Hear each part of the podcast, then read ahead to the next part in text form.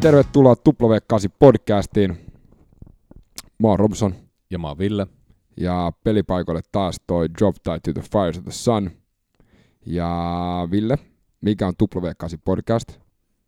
Öö, Instagram ja Twitteri, mä heitän sulle pahan kierroksen Aa. tässä. eli Twitteri ja Instagram W8 podcast ja netistä löytyy w8podcast.com. Joo, mä oon aina joka mieltä, sitä mieltä, että mä oon hauska tällä hetkellä. Anyway, uh, meidän sponsorit, ihan loistavia. Uh, se, mikä, se, mitä sä laitat Instagramiin, voi päätyä kahvimukiin, jos yhteistyökumppanina on yprint.fi nimenomaan. Sitten meillä on Epic, käsin tehtyä ruokaa puhtaasta raaka-aineesta.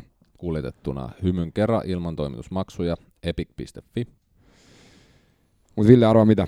No, Meidän pitää myös mainita meidän Back to School-kisasta, joka on vielä huomenna. tänään ja huomenna. Yes. Mutta arvaa mitä? No, Meillä on studiossa nainen, joka juoksi helposti meitä karkuun.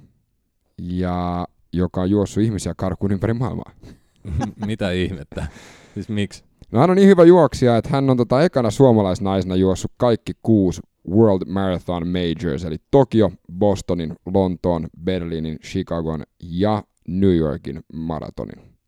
Nimenomaan, ja meidän vieraan filosofia on Think outside, no box required. Juuri näin. Tervetuloa outdooroption.fi-blogista tuttu Tarja Virolainen. Kiitos. Mukava olla täällä. Sun intohimo on juoksu. juoksu. Pitää paikkansa. Se on ollut sitä jo viimeiset kuusi vuotta. Sä sanoit tuossa aikaisemmin, että juoksu on aina ollut semmoinen, että kun sä oot kotoisin Pohjois-Savosta, Kyllä. niin se oli vähän semmoinen, että se oli ehkä ainoa tarjolla. No se oli joo, siis mä oon maatalon tyttöjä ja, ja tota, niin se oli, jos halusi jotain niin sanotusti harrastaa, niin, niin tota, se oli lenkkarit jalkaan ja tuonne metsään juoksemaan. Ja näin sitä sitten tehtiin siinä ajassa, mitä, mitä nyt sit siihen aikaan ehti, että yleensä vapaa-aika kului, kului tota, niin koulun jälkeen paljolti kaiken näköisissä kotitalon töissä. Että, että tota, tietämättä niin silloin rakensin oikeastaan omaa peruskestävyyttä myös, mikä on nyt näin jälkikäteen muutaman kymmenen vuoden jälkeen ollut hauska havaita, mutta silloin se tuntui lähinnä raatamiselta. Lapsityövoimalta. kyllä, kyllä. Ja tosiaan metsät kutsuu, että ei ollut tota, urheilukenttää ympäri lukemutmiin kierroksiin. No ei, ei ollut urheilukenttää, siis kyllä kylällä olisi ollut urheilukenttä, mutta me asuttiin sen verran kauempana, että, että kyllä se oli sitten lähinnä oma kotitie, hiekkatie ja, ja tota, niin metsäpolut siellä lähellä. Eli tämä nykyään muodikkaasti uudelleen keksitty polkujuoksu oli silloin jo Se oli jon, jonkun oli näytettävä tietä jo silloin. Nimenomaan. Ja puhu, eletään nyt siis niin kuin about 80-90-lukua, että sitä taitetta suunnilleen. Lenkkarit on vähän erilaiset silloin. Lenkkarit oli, oli aika lailla erilaiset. Ne oli itse asiassa mun siskon lenkkarit, vanhat lenkkarit, ja ne oli aika lailla linttaa astutut, ja, ja joku kollege huppari mulla oli päällä, ja ehkä kollege housutkin saattoi olla, ja, ja oli kuuma ja oli tuskaa, mutta täysillä piti mennä. Mutta milloin siitä tuli intohimo ja miksi? No se oli siis sillä lailla, että, että tota, liikunta oli mulle tavalla tai toisella on ollut intohimo aina ja liikkuminen ja lähinnä, lähinnä se, että, että tulee niin kuin tekee täysillä ja tulee äitiä ikävä ja on vähän oksentaa verta ja noin niin kuin kirja, tai tavallaan ei kirjaimellisesti, vaan Aika kuva, suomalaismeininki. kuvainnollisesti kyllä.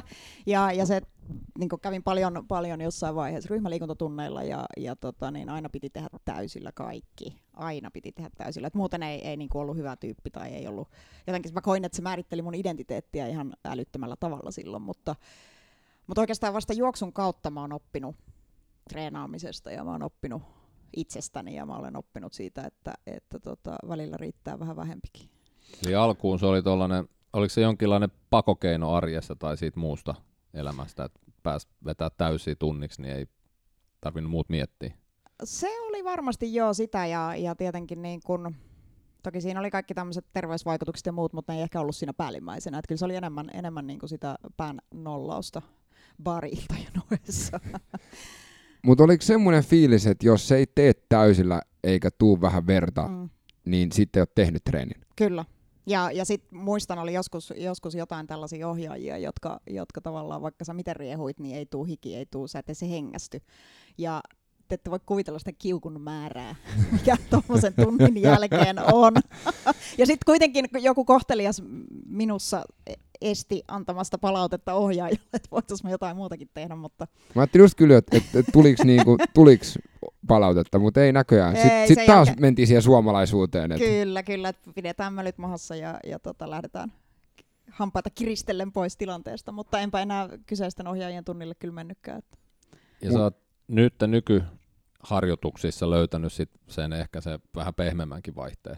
Olen jo, ja, ja se, mutta se on tapahtunut kyllä, kyllä niin kuin monen mutkan ja, ja tota, vaiheen ja käytäntöjen kautta, että on ymmärtänyt sen, että ei todellakaan tarvitse vetää täysillä ja, ja se, että sä kehityt tekemällä nyt esimerkiksi jos puhutaan juoksusta, niin, niin parhaiten sä kehityt, kun sä teet sitä peruskestävyyttä ja, ja siihen lisäksi sitten näitä vauhtikestävyystreenejä, mutta, Ja mutta se oli pitkä tie opetella tämä. Ville, kuulostaako tämä tutulta? Mä luulen, että jokainen meidän vi- vieras on sanonut, että kun mä oon jossain vaiheessa oppinut, että ei Mm. tarvi vetää aina täysillä, se PKkin on aika mukava setti. Joo, siis, mutta se pitää käydä oppia sieltä kantapään kautta. Joo. Mutta tosiaan meidän tietojen mukaan sul vierähti sit jokunen vuosi sieltä jumpista tähän nykyjuoksu innon aloittamiseen. Että Pitää paikkansa. Ja, ja tota, niin 2012 mä juoksin mun ensimmäisen maratonin Budapestissa. Ja, ja tota, niin se oli oikeastaan puoli vahinko, että mä tänne päädyin. Se oli, oli sillä lailla, että, tai ei se nyt puoli vahinko ollut, mä olin täyttämässä 40 vuotta ja, ja tuli tämmöinen niin kuin rajapyykki siinsi horisontissa. Ja sitten ajattelin, että jo- jotain, jotain tässä täytyy saada aikaiseksi ennen, ennen keski-ikää. Ja, ja tota, se mitä ajattelin saada aikaiseksi oli maraton. Ja, ja tota, niin, niin, niin sen jälkeen äh, tapahtui, vo- pääst, niin selvitäkseni maratonille, niin mä liityin juoksukouluun, mutta juoksukoulu alkoi vasta kaksi viikkoa ennen kisaa, että ei siinä nyt kahdessa viikossa vielä hirveästi oppinut, mutta miten, jälkeen- miten se maraton meni? Se oli tunnemyrsky. Se oli, oli, mä olin aivan paniikissa ennen sitä kisaa. Siis niin, kuin niin paniik- Mä en pystynyt mielikuvallisesti harjoittelemaan etukäteen mitenkään. Mä en tiennyt yhtään. Se oli suuri musta aukko mulle etukäteen. Ja, ja tota, mä pelotti valtavasti, että mä mogaan, mä en pääse maaliin, mä vähintäänkin kuolen, mikä on kirjoitettu maratonin tarinaan. sieltä, sieltä jo ennen, Pitää juosta niin kovaa, että kun Kyllä. pa- pääsee maaliin, niin kupsahtaa. Kyllä, kyllä. Et se tuntui, tuntui semmoiselta niinku aivan käsittämättömältä suoritukselta. Ja, ja yksi asia, mikä tietysti niinku isosti pelotti, oli raatobussi, eli, eli se, joka ke- kerää niinku kaikki, jotka ei selviä aikarajojen puitteissa tiettyjä kilsomääriä, niin, niin tota, raato, joutuu raatobussin kyytiin ja, ja tota, se tuli kuin syvänmeren kala siellä perässä se bussi, mutta mutta tota, siitä selvittiin ja, ja se oli siis niinku, itse kisan aikanahan se oli, oli siellä oli vaiheita ylä- ja alamäkiä henkisesti ja, ja tota, niin, välillä olin jo heittämässä leikin kesken jossain 37 kilsan kohdalla, mutta maaliin tulit kumminkin. maaliin tulin kuitenkin ja, ja siellä muistan 40 kilsan ö, juomapisteellä eräs paikallinen nainen sanoi minulle jotain, mikä sai kyyneleet valumaan. En ymmärtänyt, mitä hän sanoi, vaan oletin, että hän kannusti mua. Hän saattoi sanoa jotain taas muutakin, mutta tulkitsin sen kannut, kannustamiseksi ja, ja jotenkin silloin tajus, että ei hyvänen aika, että, että mähän selviän tästä maaliin. Ja siinä vaiheessa sitten, kun maaliviivan ylitin, niin se on, on kyllä yksi elämäni hienoimmista kokemuksista. Että se oli semmoinen, niin kuin, mä tein sen ihan itse. Ja itselle on aika vaikea, on ollut mulla aina antaa kunniaa ja kiitosta, niin, niin toi oli semmoinen, mitä ei voinut sälyttää niin kuin ansioita kellekään muulle kuin itselle. Ja, ja tota, se oli hieno fiilis. Mutta sä sanoit, että vasta 40 kohdalla sä Joo. tajusit, että tuut maaliin. Kyllä. Onko se nyt toistunut se... sitten, niin kun, vai onko se tuntunut helpommalta sit, niin kun, vai kun sä mietit, niin mi- miksi just, oliko siinä jotain symboliikkaa siinä 40? Et se- Hyvä kysymys. Kyllä siinä varmasti oli se symboliikka, että mä tajusin, että vaikka mä konttaisin, niin mä ehtisin aikarajojen puitteissa maaliin. Että se jotenkin, jotenkin tota, ymmärsi, että enää kaksi kilometriä, että kyllähän tästä selviää. Joo. Yhtä, tuska, yhtä tuskaa se oli niin kuin ne rapiat kaksi kilsaa sen jälkeenkin, mutta, mutta jal, jalkoihin koski ja joka paikkaan sattui ja, ja tuntui, että, että tota... No mitä hyötyä siitä juoksukoulusta oli, joka oli alkanut kaksi viikkoa ennen skabaa? no eihän siitä tietenkään mitään hyötyä. siihen, siihen asti ollut. Piti kysyä. Ihan hyvä kysymys, ei siinä mitään. Hyvä, että tämä tuli täsmennettyä. Tuliko sitten siellä maalissa sellainen fiilis, että, tai, että mä haluan tätä fiilistä lisää?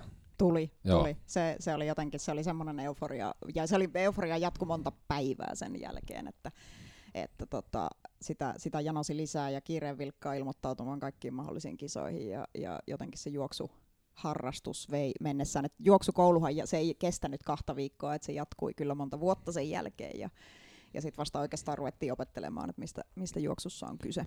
Ja me ollaan puhuttu useammankaan kaiken maailman elektroniikasta ja mittareista Mm. tällaisista. Et oliko sellainen, sellaiset laitteet mukana, sykemittari sun muut siinä? Oli, oli. Mutta mä en uskaltanut mun sykettä katsoa, koska mä ajattelin,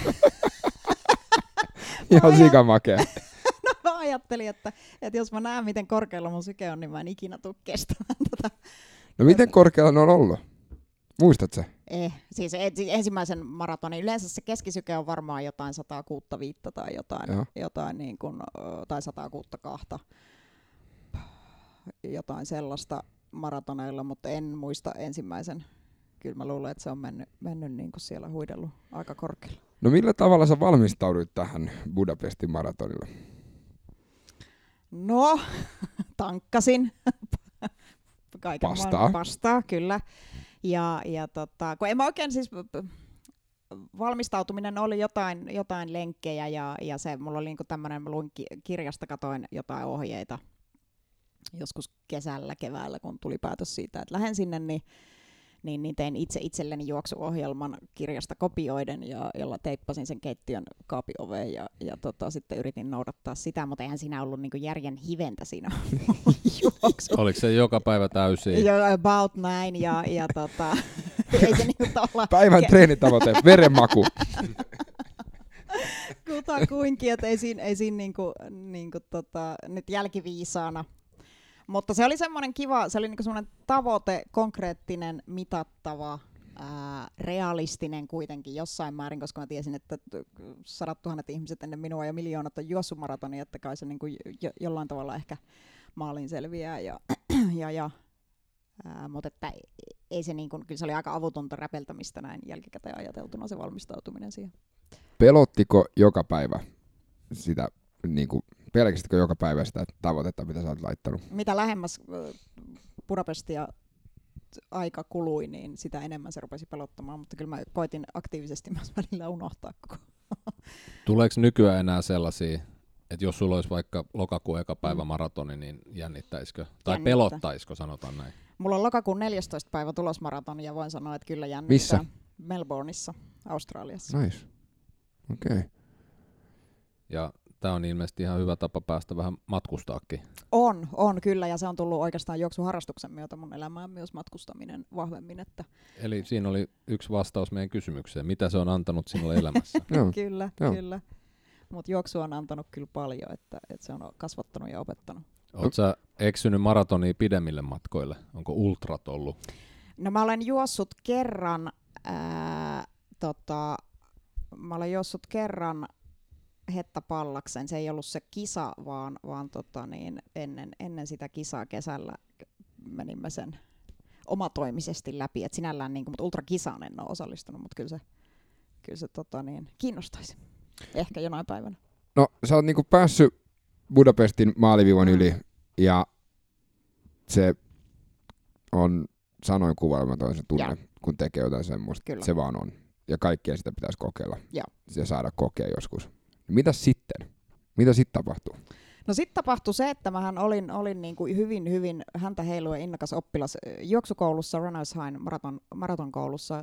Meillä oli yhteistreenit kerran viikkoon ja, ja tota, niin valmentaja Nummelan Aki teki, teki ohjelmat aina muistaakseni neljän viikon jaksoissa. Ja, ja noudatin niitä kurinalaisesti ja, ja tota, niin läpi talven. Ja siellä siinsi Tukholman maraton 2013 ja Berliinin, Berliininkin ilmoittauduin 2013. Ja ja tota, treenasin ihan hulluna ää, sillä seurauksella, että, että jossain talven pimeimpinä hetkinä mä olin, mun jalat oli niin kipeät öisin, että mun piti käsillä auttaa, kun mä kään- käänsin kylkeen, mun piti niinku käsillä auttaa mun jalkoja, että mä sain ne mukana. Wow. Ei Mikään hälytyskello ei soinut, kunnes viikko ennen Tukholman maratonia ortopedi sanoi, että nyt loppu tämä touhu, mulla oli murtunut ää, jalkaterästä veneluu. Eli ihan siis perinteinen marssimurtuma, treenannut liikaa. yksinkertaisesti. Ja, ja tota, mä olin tällä niin murtuneella jalalla ehtinyt kyllä tosi juosta jo Helsinki City Runin puolimaratonin silloin keväällä, mutta kipulääkkeillä ja Onko sulla, onko sulla jotenkin se kipupistoke pudonnut päästä niin kuin veke, koska toihan on aika kova suoritus. Joo, se on, siis se on tyhmä suoritus suoraan sanottuna. No, että, että, hyvä. Mutta, se, mutta, mut, mut, halu juosta, halu treenata oli vaan niin kova, että kaikki muut ajatukset sysä, sysäsin syrjään. Ja sitten se oli aina, aina niin kuin muistan talvella, silloin 2013 talvella, niin, niin tota, aamuisin kävelin kuin ankka keittiön ja, ja sitten vähitellen kun sai kroppaa liikkeelle, niin pystyi taas kävelemään normaalisti, mutta, mutta niin kun, tämmöisiä elimistö yritti mulle huutaa ja kertoa, mutta, mutta sitten se piti laittaa niin kuin totaalistoppi ennen kuin uskoin. Mä mietin, tota, kun ekalle maratonille treenasin, että aina lenkin jälkeen ei kävele kahteen päivään. Ja. Niin mä jossain vaiheessa aloin kyseenalaistaa, että onko mä tulossa hy- parempaa vai huonompaa kuntoa. Joo. Että, mut, mä ajattelin, että musta tulee juoksija. Niin, koska lihaskipu on hemmetin makea. niin, niin, no on se jossain määrin kyllä. On, on, on, on. Mutta sitten milloin siitä tulee... Mutta sitten mä- ke, mitä kauan siitä kesti parantua? Koko kesä. Se oli ihan hirveetä. Se oli aivan, siis aina kun mä näin, suunnilleen näytin keskisormen kaikille le- le- Ai sinä se olit. Sori, Miten niin sori, katkeraa? Mä, pyydän, mä pyydän anteeksi julkisesti kaikilta. ja se, tai sitten niin kuin vuodatin kyyneleitä ja ulvoin ja paruin. Ja se oli siis, niin kuin pyydän anteeksi myös lähipiiriltä, että he joutui, joutui niin kuin kärsimään tämän mun tuskan koko, koko kesän. Ja, ja tota, se oli siis, niin kuin tämä to- todettiin silloin kesäkuun alussa ja mä pääsin vasta joskus elokuun loppupäässä uudestaan juokseen. Tarvittiin kipsausta Ei, ei, että se oli ihan vaan lepo. kepeillä. Ei, kävelyyn. ei, ei tarvi. No se olisi ollut varmaan siinä alkuvaiheessa hyvä, mutta, mutta alkuvaiheessa mä juoksin silloin toukokuussa puolikkaan. Että Niin, oli muuta tekemistä. niin oli muuta tekemistä. Joo. Mä uskon, että nämä on tunteita, mitä monet kestävyyslajien harrastajat Joo. kyllä tunnistaa, tiedostaa tai ei. Miten sitten, tota, kun sä pääsit elokuussa juokseen, vedit sä täysillä taas? En, silloin mä olin jo oppinut, oppinut, mun päähän oli mennyt jotain oppeja peruskestävyystreeneistä ja matalan sykkeen treeneistä. Ja, ja tota, mutta kyllä mä muistan edelleenkin sen, mä lähdin tuohon Töölönlahdelle Helsingin keskustaan ja, ja tota, lähdin juoksemaan ja ortopedin sanat kaikuivat päässäni, että jos se jalka kestää juoksua, jos sulla ei ole mitään tuntemuksia, niin sitten se on parantunut, että se on joko kyllä tai ei. Että se joko Okei. on parantunut tai ei ole parantunut, mutta siinä ei ole mitään välimuotoa. Joo.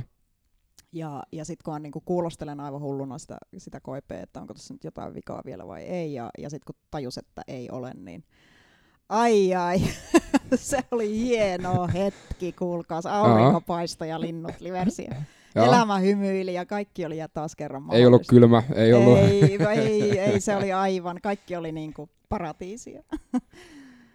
Ja sitten sen jälkeen sä päätit, että sä juokset koko ajan. Kyllä. Koko ajan, joo, siis tota, treenasin ja yritin ehkä kuunnella, ehkä kuunnella vähän enemmän kehoani, mutta se on, se on asia, tai oman kehon kuunteleminen on äh, asia, mitä musta tuntuu, että, että mä tuun opettelemaan koko ikäni. Et nythän Mm. mm. mä oon taas toipumassa rasitusvammasta, mutta se on toinen, toinen tarina. Mutta se on toisenlainen rasitusvamma. Se on, se on toisenlainen rasitusvamma, kyllä. Että se ei ole sama, koska sama, Ei. niin silloin se olisi tyhmyyttä jo, mutta jos se on Näin eri, on, niin se näin ei se on ole. eri, joo. Joo. Joo, ja kun Samalla on kaksi suunnalla. jalkaa, niin Näin on, näin on, voi vuorotella. Sulhan tuli, jos mä oon kärryillä, niin Mm. Berliinin maratoni sitten sen Joo. vammasta toivuttuas. Niin Kyllä, kyllä. Mites? Se oli, se oli mun elämäni toinen maraton ja, ja tota, 2013 syksyllä ja Berliinissä, Berliinihän oli hienon, hienon, hieno elämys, niin kuin ne kaikki on, kaikki on mutta se oli myös mun ensimmäinen World Marathon Major ja, ja sitä kautta mä oikeastaan tutustuin. Mä en, en, tie, mä en ole niin kuin mikään sanottakoon taustaksi, niin mä en ole mikään penkkiurheilija tai, tai mikään sellainen, että kauheasti seuraisin tai olisin skenessä niin sanotusti, että, että tota, olisin seurannut, seurannut jotain maratonkisoja tai tietäisin, että missä kaikkialla juostaan. Ja se koko maailma rupesi avautumaan mulle vähän kuin sipulia kuoritaan niin kerros kerrokselta. Ja ja oman tekemisen kautta. kyllä, juuri näin. Ja, ja tuota, Berliinissä törmäsin ylipäätään tämmöiseen World Marathon Majors kokonaisuuteen ja, ja sitten muistan ajatelleen, niin kun näin heidän mainoskylttinsä, missä oli kaikki nämä mageet kaupungit ympäri maailman, että olisipa hienoa juosta noin kaikki, mutta se oli lähinnä vitsi silloin. Mutta sitten siitä meni muutama vuosi ja mä olin juossut ne kaikki. Ups. Mites tässä näin kävi? Niin? joo. Ja vitsistä monet hyvät asiat. Kyllä, kyllä. joo, joo, joo. Vitsit ja vedot. Näin on, näin on. Oliko se Berliinin maalifiilis, vastasko se odotuksia, mitä se ensimmäinen oli? Se, hyvä kysymys, se ei ihan vastannut odotuksia. Se oli hieno tietenkin, siellä on valtava kannustus, huomattavasti enemmän kuin Budapestissa, se reitti on tasainen, siellä on niin se menee koko, koko niin Berliinin halki silleen, että sä pääset eri kaupungin osia tutustumaan. Että se, että mitä on Kreuzbergissä, niin, niin tota, siellä on tämmöistä hipahtavaa ja popahtavaa fiilistä ja, ja Charlottenburgissa on sitten puudelimummoja kaikella kunnioituksella. Näytitkö keskisormen? en, en, en, en. Hän oli kunnossa silloin, Oli- hän ei ole katkera mistään. kyllä. Aurinko paistoi ja linnut lauloi ja puurilimummotkin oli te- te- siistejä. Kyllä, kyllä. Et se oli, se oli niinku tavallaan pääsi näkemään, näkemään sen kaupungin moninaisuuden, mikä oli tietenkin hieno. Uh, Mutta sitten se oli vähän ehkä niinku sen maaliviivan jälkeen, niin kun mä odotin sitä samaa euforiaa ja sitä samaa jotenkin tajunnan räjäyttävää tunnetta, mikä oli Budapestissa, mutta sitä ei tullutkaan sitten niin voimakkaasti. Sitten se oli, että jaa, nyt päästiin maaliin ja tässä on nyt mitali killuu kaulassa ja folio ympärillä ja alkoholitonta olutta kiskotaan, että tässäks tämä nyt oli. Kiva, kiitos. Ki- Hei. kiitti, moi.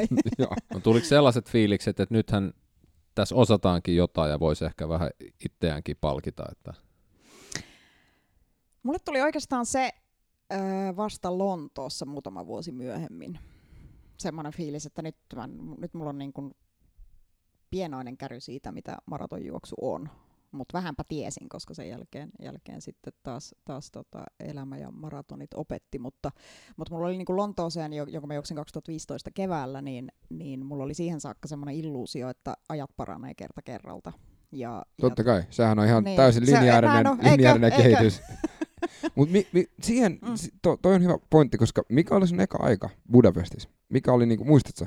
Se oli muistaakseni, äh, näähän voi kaikki tarkistaa tietenkin, mutta, mutta tota, jos en ihan paljon valehtele, niin se oli 4.36. tai Joo. Ja, ja sitten se oli, oli tota, äh, Berliinissä, hmm, olisiko se ollut 4.20 jotain, että se parani vähän, niin kuin yli 15 minuuttia siitä Budapestin ajasta. Ja, ja tota, sitten mä juoksin Berliinin jälkeen Pariisin 2014 keväällä, ja silloin mulla aika parani puoli tuntia. Ja sehän oli taas semmoinen pläjäys, että oho, ja, ja tota, mutta siinä niin kun suuri kiitos kuuluu kyllä, kyllä tota, Ranoisvain valmentajille, jotka, jotka tota, takoivat päähän sitä peruskestävyyttä, ja, ja niin kun sitä oli ohjelmassa kyllä niin paljon, että oksat pois ja, ja sen ansiosta oikeastaan sitten, ja toki tietenkin kun lähtötaso oli mitä oli, niin, niin, niin se paraneminen, niin kuin ajan paraneminen siitä oli, oli varmasti ihan luonteva seuraus, mutta, mutta se, että Ihan semmoinen arvio, mikä se suhde oli PK versus niinku, sitten tuommoista vauhtikestävyyttä ja tuommoista? No kyllä se oli siis paljolti sitä, että meillä oli yhteistreenit kerran viikossa, jossa me tehtiin yleensä kovempia vetoja, vetoharjoituksia, erityyppisiä moni, monipuolisesti, ää, mutta sitten oikeastaan ne kaikki muut oli suurimmalta osin PK. Sitten sinne vähitellen, kun rupesi kunto kasvamaan, niin, niin rupesi tulee toinen, toinen tämmöinen niin kuin, äh, vauhtikestävyys, eli tämmöinen kovempi treeni siihen viikkoon, mutta, mutta sanotaan, että, että jos treenas, mitä nyt sanoisin, vähän viikosta, viikosta riippuen neljästä kuuteen kertaa per viikko, niin, niin siitä oli, oli kyllä suurin osa sitä ihan hidasta eri mittaisia. Eli lenkkejä. treenit tuntui helpolta tehdä ja sä jaksoit ne tehdä ja Joo. pystyt tehdä Kyllä, kyllä. monta päivää Pystyi juttelemaan kaverin kanssa vieressä, jos oli tarve. Ää, Ei ollut tarve, kun mä juoksen aina yksin. Kuunteletko musaa, kun sä juoksit? Kuuntelen, äh, to, oon kuunnellut, äh, olen, tai siis joo, ky- kyllä kuuntelen, mutta tuossa tapahtui äh, muutama kesä sitten, tämä on ihan ihmestory, mutta mä luin siis äh, Villi Vaellus-nimisen kirjan, äh, Cheryl Stradin kirja, joka kertoo siitä, kun hän, tämä on siis tosi tar- tapahtumiin perustuva, siitä on tehty elokuvakin, hän kävelee, äh, tämmöinen entinen narkkari päättää, päättää tota, äitinsä kuoleman jälkeen kävellä Pacific Crest Trailin läpi yksin. Ja kyseessä on siis vaellusreitti Jenkeissä tuolta Meksikon rajalta Ka- Kanadan rajalle. Eli puhutaan tuhansista kilometreistä. Ja, ja tota, mä luin tämän kirjan ja mä olin jos, jostain syystä se vaikutti jollain tasolla minuun, että kun mä lähdin sen jälkeen lenkille, kun mä sain sen kirjan loppuun, niin mun ei tehnyt mieli kuunnella musiikkia. Ja mä en tänä päivänäkään tiedä, mistä se johtuu. Mutta tota, mä halusin mennä niin sanotusti al dente lenkille. Siihen saakka mä olin aina kuunnellut. Mä silloin teini-ikäisenä, kun mä juoksin, niin mulla oli semmoinen Sony Walkmanin kannettava CD-soitin, mikä vonkui joka askeleella, kun Mä, Wow. Throwback. Eikö? To, toi, Nyt joo, on. siis Niin. mä ajattelin, että sä olisit sanonut kasettisoitin, mutta siis se on vielä Oli- kovempi O- CD-soitin, jossa ei ole välimuistia. Jos meillä on nuoria ku- ku- kuuntelijoita, Jonnet ei tiedä, niin, sorry. niin, niin siis tä, te, te, the struggle was real. It was, it really was. joo, joo. Tää on, niinku, tää on jotain, mitä jengi ei ymmärrä. Anyway, sidetrack. Tota, Mutta mut siitä yhtäkkiä ei tehnyt mieli kuunnella musaa. Ei, ja, ja sen jälkeen mä oon vähän niin kuin fiilispohjalta mennyt, että nykyisin suurin osa lenkeistä on niin, että mä en kuuntele musaa. Ja, ja, tota, ja se oli joku, mä en, mä en tiedä mitä se kirja, tai pitäisi varmaan käydä jossain terapia, terapeutin kanssa keskustelemassa, mitä siinä Ei. tapahtuu, mutta ehkä te voitte terapoida mua tässä. Tuntuuko siltä, että sä et saa ihan koko raha edestä, jos sä tota, yhden aistin tukotat jollain musalla? Et sä, No kun tavallaan mä koin aina siihen saakka, että mä saan koko rahan edestä, että, että kun mä oon siinä omassa kuplassa ja mä oon siinä musiikin, musiikin ja mä kaikissa yhteistreeneissäkin, niin, niin jotkut yritti länkyttää, länkyttää siinä, kertoa juttuja, juttuja treenatessa, mutta mä huidon aina pois, että en mä kuule että ihan sama mitä kärpästen surinaa toi teidän juttu, koska mulla on niin musa Ei täysillä, kiinnosta, ei joo. CDC huutaa mun korvaan, niin ei vaan kiinnosta sun juttu. Tämä oli mun seuraava kysymys. Mitä musaa sä oot kuunnellut, kun sä oot kuunnellut musaa? Ei CDs on hemmetin hyvä valinta. Kyllä, kyllä. Thunderstruck on yksi, yksi tota niin, suosikki, suosikki viisujani siellä listoilla. No siis musa vaihtelee, siellä on, siellä on tämmöistä niin 70-80-luvun luvun rockia, 60-luvultakin jopa voi olla jotain ZZ Toppia ja ACDCtä ja, ja, Yes. ja mitä näitä on. Mutta tota, Sulla on hyvä musiikkimaku. Kiitos. Ja, ja tota Red Hot Chili Peppersia, mutta sitten siellä voi olla tuoreimpia hittibiisejäkin joukossa. Se Jaha. on lähinnä, ka- kasaantuu aina, aina jokainen, jokaisen maratonin soittolista vähän fiiliksen mukaan. löytyykö sieltä klassinen Iron Maidenin, Run to the hills. ei vaan Loneliness of the Long La- Distance Runner? Ei, sitä ei löydy. Okei. Okay. Mutta ehkä, se voi, olla, tiedä, se, mä en ehkä e- se voi olla tuolla mun Australian soittolistalla, niin muistelen teitä sitten. Mä oon miettinyt joskus tota ratajuoksuun, että jos joku Cooperi Mm. tai jotain, niin kuulosuojamet. Siinä ei ole musaa, mutta eipä Joo. siinä ole mitään muutakaan. Kyllä, kyllä. Ehkä se sun oma tuska kyllä kaikuisi siellä. Mutta, Tuska kaikuu pääkopassa, mutta, mutta Siis sä oot oikeasti miettinyt jotain semmoista. no toi on miedommasta päästä. Okei, okay, me käydään joskus vetää Cooperit yhdessä. Tota, mutta se on mielenkiintoista. mm. Että et se musa sit, niinku se vaan putos pois. se putos pois. Että kyllä mä nyt edelleen, en mä nyt niinku musaan päin sylje tietenkään, että, että jos on semmoinen fiilis, niin mä laitan ne luurit korvalle, mutta, mutta se oli vaan niinku, se oli jotenkin kerrasta, että miltä, ja se oli villi tunne, kuulkaas, kun lähti eka kertaa elämässään, ja näin voi sanoa, että se oli mun ensimmäinen kerta elämässä, kun mä juoksin ilman musiikkia, niin yhtäkkiä kuulet niin kuin linnut ropistelee puissa tai yhtäkkiä jänis pomppaa tielle, niin se on sellainen niin mitä, Joo, se- mitä tapahtuu, luonnon äänet. Joo, joo, joo. mä, mä muistan sen, kun sehän on pahin, mitä lenkillä voi käydä, että sun iPodista sammuu akku. Joo, Jesus Christ. Joo, joo, se on ihan hirveet. kyllä. Siis Tai mä- syke, syke ei niinku kulje tuohon sykemittariin, että jostain syystä temppuille. Joo, Se on- sittenhän pitää pysähtyä, koska muuten ei on, siitä treenistä tule kyllä, mitään. Kyllä, just näin. Mä oon monesti naurannut itselleni, että pitää olla kaksi asiaa kunnossa. Musat ja sit sykevyö. ne, ne, Jos se ei ole moves countissa, niin sit se ei ole ready. näinpä. Oot sä muuten kiertänyt kortteliin, että saa sen tasakilsan täyteen? Et vai voiko pysäyttää 5,73 sen? Ei voi. mä oon kiertänyt jopa, mä asun tällä hetkellä maalla, niin mä oon kiertänyt jopa siinä pihalla on semmoinen pieni, pieni ympyrä. mä en jaksanut enää lähteä taas juoksemaan. Mä voin, auton ympäri pari kiekkaa. mun mielestä mun isoimmat opit urheilu tai tässä kestävyyslajeissa on se, että mä oon itekin oppinut menee ilman musaa ja Joo. oppinut pysäyttää sen kotiovella, Joo, v- lukisin mitä tahansa. joo, kyllä. Tää opittu. niin nämä on kaikki. Sä Tää oot joku Jedi Zen Master, koska me, meitsi ei kyllä, ei niinku, no joo. Tota, mut sit sä oot juossut Pariisin maratonin. Joo. Ja sit sulla on jo kokemusta. Aika on vähän parantunut. Joo, Ja mitä aika sit? parani, en, en voi sanoa vähän, kun se parani yli puoli tuntia. No siis helvetisti, Niin. sori. Ja Joo. varmaan se, Pyydän saada huomaa. Joo, joo, joo. luulet sä, että siinä oli kyse kunnosta vai lähinnä siitä, että sä opit juoksee, opit treenaa oikein ja se on sen kunnon takana, että sekä että varmasti, että, että tietenkin niin kuin, kyllähän nämä liittyy toisiinsa, että oppii treenaa oikein ja malttaa treenata niin kuin, oppikirjan mukaisesti ja, ja kuunnella kehoaan ehkä vähän enemmän kuin aikaisemmin ja, ja tota, sitä kautta kunto paranee. Ja... Missä vaiheessa sit sä oot pureutunut juoksutekniikkaan?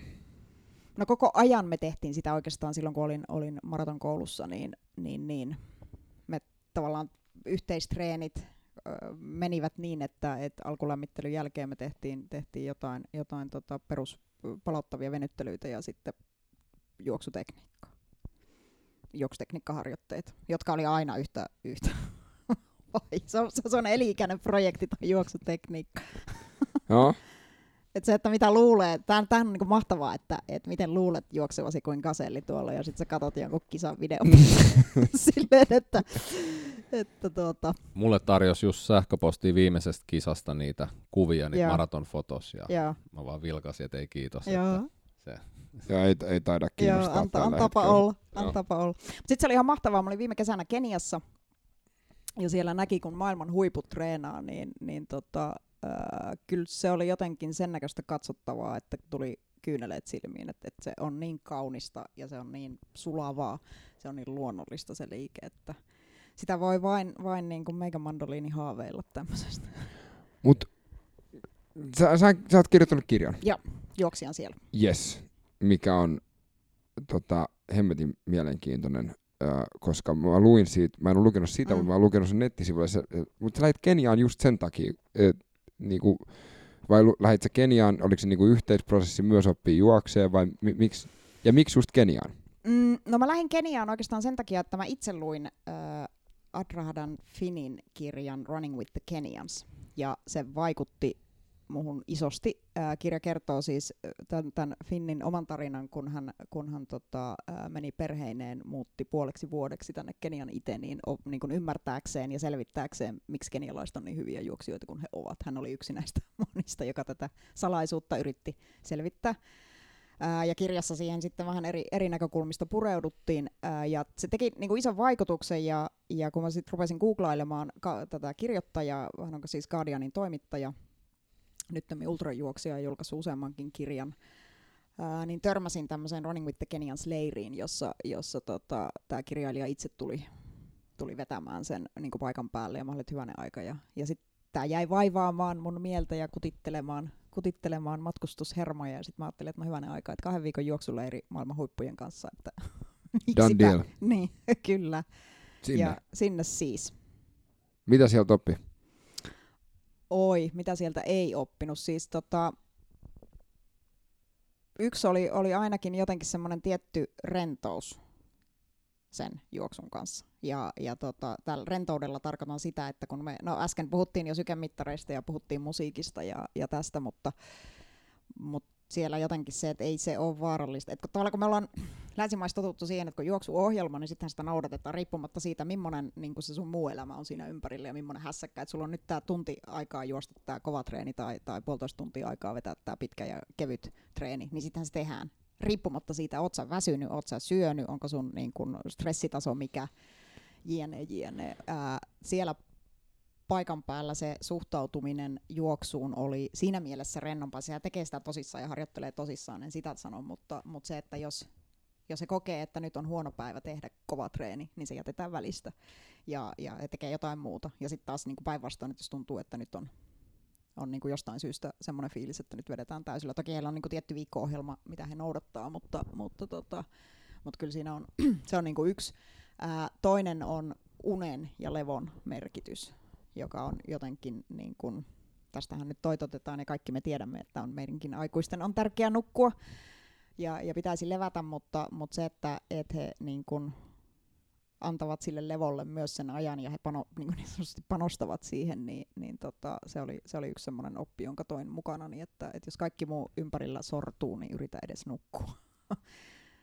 Oletko sitä mieltä, että jos valmentaja laittaa harjoitusohjelmaan lenkin, mm. Niin se voisi ihan yhtä hyvin laittaa sen unen siihen, että sä suoritat sen ihan, kyllä, jos se on tapa saada se tehty. kyllä, kyllä, joo.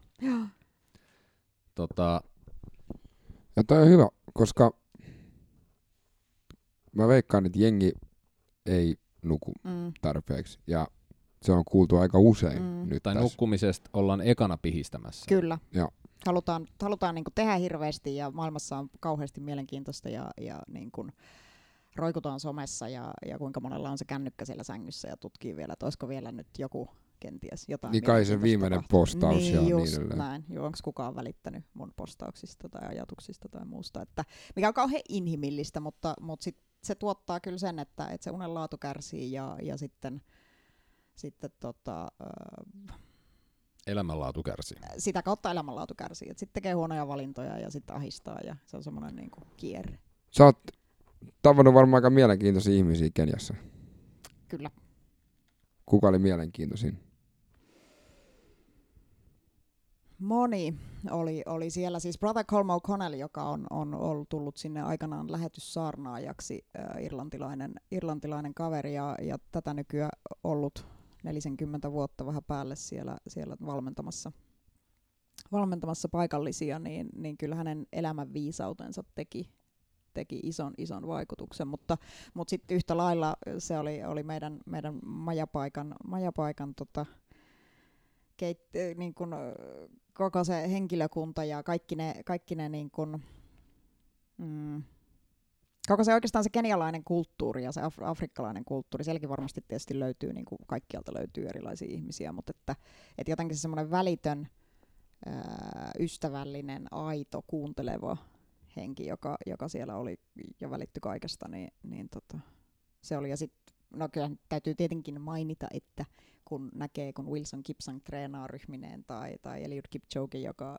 joka on maailman nopein kestävyysjuoksija tällä hetkellä, niin, niin tota, kyllähän niin heidän kohtaamisensa teki, teki ison vaikutuksen. Tuntuuko se, että asiat yksinkertaistui ja jäi se syvä ydin jäljelle? Kyllä, juuri näin, oikein, oikein kiteytetty. Ja se semmoinen niin suorittaminen, mikä, mihin me kaikki länsimaissa hirveän helposti sorrutaan, että, että nyt suoritetaan tämä tunti tätä liikuntaa sen sijaan, että, että se olisi jotenkin olennainen osa sun työpäivää, että sä välillä nouset seisomaan tai pyörität hartioita tai, tai niin kuin hampaita harjatessa venyttelet tai istut, oot syväkyykyssä tai mitä ikinä, niin, niin se on niin jotenkin, että se liikunta olisi osa elämää, eikä niin, että sulla on päivässä tietty minuuttimäärä tai tuntimäärä aikaa treenata. Miten paljon ne sitten treenaa viikossa? Ihan älyttömästi, että yleensä heillä on kahden, kahden treenin päiviä, että sieltä lähdetään, lähdetään aamulenkille. Tuntimääriä en osaa äh, niin kuin tarkkaan sanoa, mutta, mutta tota, he lähtee niin kuin viiden kuuden aikaa aamulenkille ää, ja, ja vähän päivästä riippuen se on joko kevyttä juoksua tai sitten, sitten niin kuin tämmöinen fartlek-tyyppinen Vauhtileikittely. Vauhtileikittely, kihi, kihi, fartlek, mikä aina, aina naurattaa, mutta, mutta ää... Se ei kyllä naurata hirveästi, kun sitä tekee, mutta siksi kai se on just siksi. siksi. mutta sitten se oli niinku aivan huikeaa, kun se oli siis niinku, niillä on joka torstai aamu fartlek ja, ja tota, me päästiin, päästiin sitten seuraamaan Gibson. Siellä on yleensä niinku se, joka on se niin sanotusti tunnustetusti parhain juoksija määrää, millainen se treeni on silloin. Ja se voi olla joko, että neljä minuuttia kovaa, minuutti hiljaa tai, tai sitten niin kuin kolme plus kaksi tai jotain. Ja, ja tota, kun me päästiin katsoa sitä, niin, niin jostain vain niin kuin kaikkialta, niin kun ajettiin sinne lähtöpaikalle, mentiin porukalla ja, ja tota, sieltä vaan niin kuin sivuteiltä kaikkialta tuli, siellä oli siis niin kuin satoja kenialaisia juoksijoita kokoontui aamulla samaan paikkaan. Ja sitten Wilson Kipsang oli kuin profeetta, joka, joka kertoo sitten päivän treenin ja tämän muutaman kannustuslauseen ja mulla on pari hienoa kuvaakin tästä, tästä episodista. Ja sitten he lähti, niin kuin, äh, heidän treeninsä oli 3 plus 2, eli kolme minuuttia kovaa ja, ja tota, kaksi minuuttia palautusta ja siis heidän palautus on, on meikäläisittäin. no, se on vähän mennä, eri setti. Se on vähän eri setti. Ja, ja sit, mutta sitten siis niinku tämmöisiä saviteitä, puna, puna, punaisia saviteitä, mitä pitkin he juoksi erittäin mäkistä seutua, ollaan kahden ja puolen kilsan korkeudessa, niin he veti sen kolmen minuutin aikana nopeammat kilometrin. Ja, ja se oli niinku semmoista wow. jotenkin pysäyttävää, kun se ryhmä lähti vyörymään sieltä ja sitten niinku mentiin vähän eri paikkoihin, kun tiedettiin se reitti, mitä ne juoksee, niin mentiin eri paikkoihin katsoa, niin kyllä täytyy sanoa, että se oli, se oli niinku sen näköistä menoa vaan, että wow. to, jotenkin, siis kahden puolen kilsan korkeudessa. Joo. Huomasit sä siinä itse eron varmasti? Huomas silloin ensimmäisenä päivänä varsinkin, niin, niin pelkästään jo, että tulee pieni ylämäki, niin sykkeet nousi niin kuin vaikka juoksi periaatteessa tämmöistä kevyttä lenkkiä, niin, niin kyllä ne sykkeet nousi. Mutta kyllä siihen niin kuin sanotaan viikon sisällä rupesi kroppa tottumaan. Ja sitten kun tuli takaisin Suomeen, niin, niin ne vakilenkkireitit, missä on vähän mäkiä, niin mä ihmettelin, mennään, kuka on lanannut sileeksi. Valitettavasti vaikutus kesti vain niin kuin Joo, vähän aikaa, että se ei ollut ikuista. Mutta kun sä katot tuommoista, niin millä tavalla se, se niinku, e- e- eikö siinä ole semmoinen aito halu juosta? Oh, on, Ja sit se, että kun sä oot kova, sä oot oikeasti Mm. kova. kyllä, kyllä. Ja muut kaikki siellä on kovia, meidän standardeilla. Juuri näin, että, että heillä on niinku, ko- lähtökohtaisesti kaikki siellä on, siellä on niinku erittäin kovia juoksijoita. Ja sitten se oli hieno nähdä se tietty kurinalaisuus. Ja meillä oli siinä meidän, meidän tota, leiri, leirin, juoksuleirin kokoonpanossa oli ihmis, mä olin ainut skandinaavi, joka siellä paikalla oli, että siellä oli ihan ympäri maailman juoksijoita. Mutta kaikilla oli se yhteinen kokemus, kun me katsottiin esimerkiksi Kipsangin ratatreeniä siinä hänen ryhmässä. He treenaa sitä aina ryhmässä, he ei treenaa yksin, vaan, vaan se on aina ryhmässä. Ja, Okei. ja, ja tota, kun niin ratatreeniä veti, että se oli 20 kertaa äh, niin kuin toi rata ympäri, 400 metriä ja sitten lyhyt palautus siihen ja, ja sitten taas. Ja, ja tota, he sopi aina kuka sen liidaa sen ryhmän ja ne veti tasasta vauhtia vähän kiihtyvänä loppua kohti. Mutta he veti sen hyvin tasasta vauhtia ja se oli aivan niin kuin, tavallaan kuin nakutettu näin. Ja kaikki vähän nauraskelin tahoillaan sitä, että, että kun he koti, kukin itse kotimaassaan treenaa ja sitten on tuommoinen vetoleikittely, niin se menee kilpailuksi, mikä on ihan niin kuin tietenkin tre- laadukkaan treenin kannalta ihan pähkähullua. Mutta se menee semmoisen, niin jengi leviää kuin varpusparvi ja, ja sitten yritetään niin kuin pitää, että siinä ei ole siinä niin kuin, pitää nokitella. Joo, joo, just näin. Mikä on semmoista ehkä ystävällismielistä kisailua ja, ja näin, mutta että se helposti menee semmoiseksi. Ja tämä oli vähän yhteinen kokemus meille kaikille. Kun sitten taas, kun katsoi sitä, sitä jotenkin määrätietoisuutta ja ää, laatua siinä, siinä näiden treenissä, niin se oli... Oliko siellä semmoista, että oli hemmetin makea ja lepposa meininki Mm. ja sit kun reenit alkoi, niin Sitten treenattiin. sit treenattiin. Kyllä. Juuri näin. Sitten ei puhuttu. Ei. Sitten juostiin. Kyllä. Kyllä. Et tokihan silloin, kun, sitähän, kun he tekee kahden treenin päiviä ja, ja siinä on monesti sitten semmoinen hyvin, mikä voi jopa meikäläisittäin olla, että tyyliin 7,5 minsaa kilsa, niin kuin se heidän tämmöiset palauttavat lenkit. Ja Niin, niin tota, kyllähän siinä tietenkin höpöttelee ja juttelee ja näin, mutta... Mutta, tota, Mutta se kun on- tehdään töitä, niin tehdään töitä. Kyllä, kyllä, juuri näin. Tota, miten, ö, miten sun treenit sit kulki, kun sä tulit kotiin? Et sä varmaan olit, tuntuuko, että oli koko ajatusmaailma muuttunut? Et Ky- kyllä se oli semmoinen, semmoinen niin kuin, nyt tietenkään kaikki mennyt uusiksi, mutta, mutta kyllä mä huomasin, että, että se jätti, jätti jälkensä se Kenia, Kenia siihen treenaamiseen. Ja se jä- jätti nimenomaan niin kuin, jälkensä tuonne korvien väliin, että, että sitä suhtautui, se länsimainen suorittaminen näyttäytyi vähän hölmöltä. Että, että tota, niin kuin sanottu, niin se korkean paikan leirin vaikutukset eivät valitettavasti kauhean pitkään kestäneet, mutta mutta kyllä mä jotenkin kiinnitin enemmän huomiota siihen, että se ei ole vaarallista, että jos mulla nyt on, niin kuin tuntuu, että mä en vaan jostain syystä jaksa tehdä tätä pitkäkestoista vauhtikestävyystreeniä, niin, niin sitten mä voin sen jättää ihan hyvin kesken, se ei ole maailman loppu. Et niin tämmösiä, ja sitten taas toisaalta mä huomasin, että joskus, joskus jos tuntuu, että nyt kulkee, niin sitten nautin siitä ja annoin palaa. Ja ihan hyvin harvoin he käyttää lähinnä sykemittaria Keniassa niin kuin, ö, ajan mittaamiseen. Et Suomessa ja täällä länsimaissahan se on, ja varsinkin niin kuin mun mielestä Suomessa sit treenaaminen on paljon, paljon tämmöistä niin sykeohjattua, mistä tietenkin hyvät puolensa, että itse en olisi ikinä oppinut aikanaan juoksemaan hitaasti, ellei mulla olisi ollut sykemittaria ja katsottu sykerajat kuntoon ja näin. Sä mainitsit, että sä siellä Berliinissä aloit tai kuulit siitä World Marathon Majors jutusta, niin missä vaiheessa... Mä olin mainoksen uhri. Joo, Hyvä. mut, mut se ei saatiin, vielä, saatiin eka suomalaisena aina, joka on juossut niitäkin. mut vielä ei tota, silloin se koukuttanut, niin Ei. alkoiko se sitten tämän Kenian reissun jälkeen vai? No ei, itse asiassa mä olin Keniaan mennessä jo juossut nämä kaikki, että, että Aa. tota, tässä okay. tapahtua, asiat rupesi tapahtumaan aika nopeasti, että, että tota, Berliinin jälkeen tosiaan seuraavana keväänä oli Pariisi, Pariisi ja sitten oli, oli tota, syksyllä Firenze, että mä ajattelin, että semmoinen kaksi-kolme maratonia per vuosi voisi olla aika kiva. Ja, ja, tota, ja sit, mä, en, mähän en ole yhtäkään maratonia jos Suomessa. Aha. että, että kaikki, kaikkiin on liittynyt niin tämä ulkomaan matkailu, ja se on vähän ehkä semmoisesta, mä koen, että se on treenaamisesta se palkinto, mutta, mutta tota, ja sitten musta tuntuu, että Helsinki, no te ette kysyneet tätä, mutta vastaanpa silti, että Helsinki, Hel- Mitä sä haluat, että me kysytään? Kysykää, että o, miksi et ole juossut Helsingissä? No, Miksi et ole juossut Helsingissä? No, sen Tuli takia, mieleen yksi Niin. kysymys. Miksi et ole juossut Helsingissä?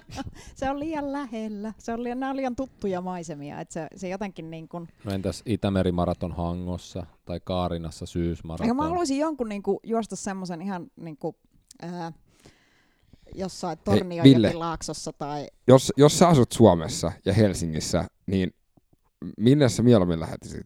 Melbourneen tai Kaarinaan? Mä oon sit nyt kirjoilla Turussa, että meidän kuulijat saa kyllä ihan niinku, No, tää on vaikea, tää on vaikea. joo, hyvä. Mä ostan sulle lomamatkan Kaarinaan. Siellä on nimittäin joku spa. pääsee relaamaan. Mutta se on totta. Mm. Siis se, että et kun sä tunnet maisemat Mm. ja kun sä tiedät, ja sä tiedät miten paljon on jäljellä, Mm. Ja, ja niin se, se ei ole mikään siisti asia. E- ei, mä luulen näin, että se ei. Mä en, mä en voi tietää, kun mä en ole Mä, koskaan mä, juossut. mä tiedän. Mm, Okei, okay, no niin. mä uskon sua. Mä uskon sua. Mutta tota niin, mikä se alkuperäinen kysymys oli? Nyt mä unohdin se, anteeksi. Lähinnä se tota, Berliinissä herännyt alustava mm. mielenkiinto, niin koska se aktualisoitu. Öö, no joo, siis sitten tuli tilaisuus, jotenkin mä halusin juosta Lontoossa, mä houkutteli se, mutta sinnehän on äärimmäisen vaikea päästä. Enkä mä silloin edes ajatellut, että Lonto on yksi World Marathon Majors osakilpailuista. Mutta tota, öö, sitten tuli matkatoimiston kautta, bongasin, että no hitsiläinen tonne olisi ehkä mahdollista päästä ja, ja kokeilin, kokeilin onneani ja mahduin ryhmään mukaan. Et se Lontoo tuli vähän niin kuin puolivahingo, niin kuin sillä lailla puolivahingossa, että mä halusin juosta Lontoossa ja se kiinnosti kovasti, mutta sinne oli tosi vaikea päästä ja, ja tota, sitten menin sen matkatoimiston kautta ja, ja tota, sitten sit siinä kävi niin, että mä osallistuin ää, keväällä tai alkuvuodesta New Yorkin maratonin arvontaan. Ja tällä kertaa ei ollut mitenkään tietosta, että nyt mä juoksen World Marathon Majoreita, vaan, vaan ajattelin, että no New York olisi kanssa niin semmoinen, että wow, sielläkin juostaan. No sehän on aika makea. Niin. Osallistuin, osallistuin siihen arvontaan ja olin jo sen Lontoon siis varannut, kun mä sitten maaliskuussa tulee, tulee tieto siitä, että Arpa on suosinut ykkösellä maaliin. Venä vähän. Meillä on siis nainen, joka on juossut World Majors maratonit ja silloin on osunut myös arpa Kyllä, Joo. Aika kova. kerrankin. Ikinä, ikinä mitään voita, mutta siinä voitin. Ja, ja tota, Suomalainen voittaa aina. niin näin on, näin on. Se on lottavoitto syntyä Suomeen. Mutta siis, mut siis se toimi. Se, Joo. Ja sitten mä olikin yhtäkkiä juossut, että hyvänä aika, nythän mulla on tässä, tässä tota, niin, niin kuin jo kolme. Sen rupesi sitten tajuamaan, että tämähän, tässä on nyt niin kuin universumi on puhunut ja, ja, tota, niin mä oon, ja silloin syksyllä kävi ennen New Yorkia, kävi, kävi vielä niin, että, että tota, ää, mulla oli tullut tosiaan se 40 mittari ja omassa elämässä tapahtui semmoinen, semmoinen muutos tai kehitysvaihe, että, että mä jotenkin koin, että mikä on mun roolini työelämässä ja mi- mitä haluan tehdä ja mitä, mitä merkityksellistä tässä vielä, että tavallaan niin takana oli saman verran työvuosia kuin oli vähintäänkin edessä. ja, ja tota, sitä asiaa mä olin pitkään jo pohtinut, mutta sitten se, se itse asiassa ko- konkretisoitu sen saman syksyn aikana ja mä jättäydyin silloisesta työpaikasta pois. Ja, ja tota, hyppäsin niin sanotusti tyhjän päälle sääst- säästöjeni varaan ja, ja tota, se oli, se oli semmoinen niin kuin iso, iso muutos, joka taas nyt näin jälkiviisaana sanottuna, niin se, se sitten mahdollisti myöskin sen, että mulla oli ikään kuin aikaa käydä juoksemassa sitten seuraavana niin kuin 2016 helmikuussa toi Tokio ja, ja sitten Boston 2016 huhtikuussa. aika kova. Ja sitten pääsin vielä sisään Chicagoon, niin sitten se oli jotenkin paketti taputeltu, että tässä nämä oli nämä World Onko niihin kaikkiin samanlainen arpa tai arvonta vai joku Bostonin, ranking? Bostonin ei ole arvontaa, että, että sinne sun täytyy päästä ajalla. Ja, ja se on niinku tietenkin sukupuolen ja ikäryhmän mukaan vähän ne aikarajat, jotka on helkkarin tiukat.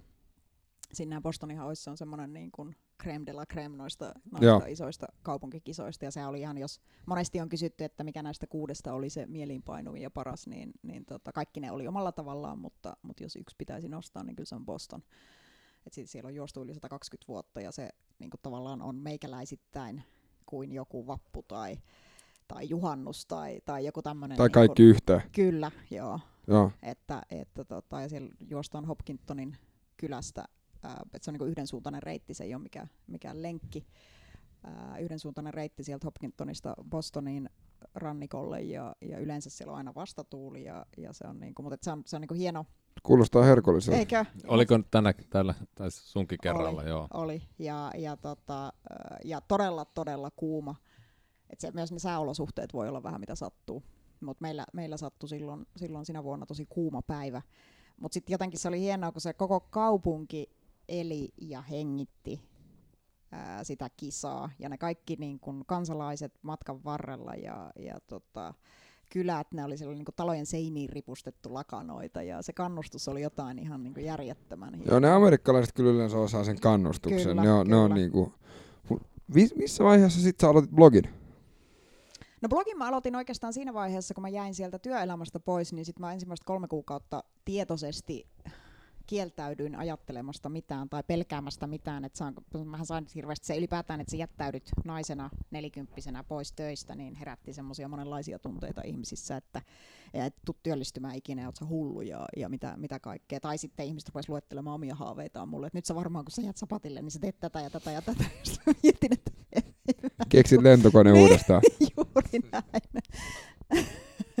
mutta mutta tota niin, niin, niin. Sitten mä aloitin, niin mä kypsyttelin sitä ja sitten mä oon aina, aina tykännyt kirjoittamisesta ja, ja sitten se jotenkin tuli se blogi oikeastaan sitä kautta, että no hyvänen aika, että tämä voisi olla tämmöinen hauska itse ilmaisun muoto ja sitten mä perustin 2016 alussa blogin Ja va- Outdoor Option. saiko tämä kirja samasta kipinästä siitä alkunsa? No kyllä se vähän niille samoille lähteille tulee. Et mä oon tehnyt kustannusalalla itse töitä kahdeksan vuotta aikanaan ja, ja ollut niinku kirjailijoiden ja kirjakustantamisen parissa hommissa, niin sinällään niinku ala, ala oli tuttu, mutta ei mun ikinä ole silloin ollut te, niinku pienessä mielessäkään ajatus siitä, että mä kirjoittaisin oman kirjan.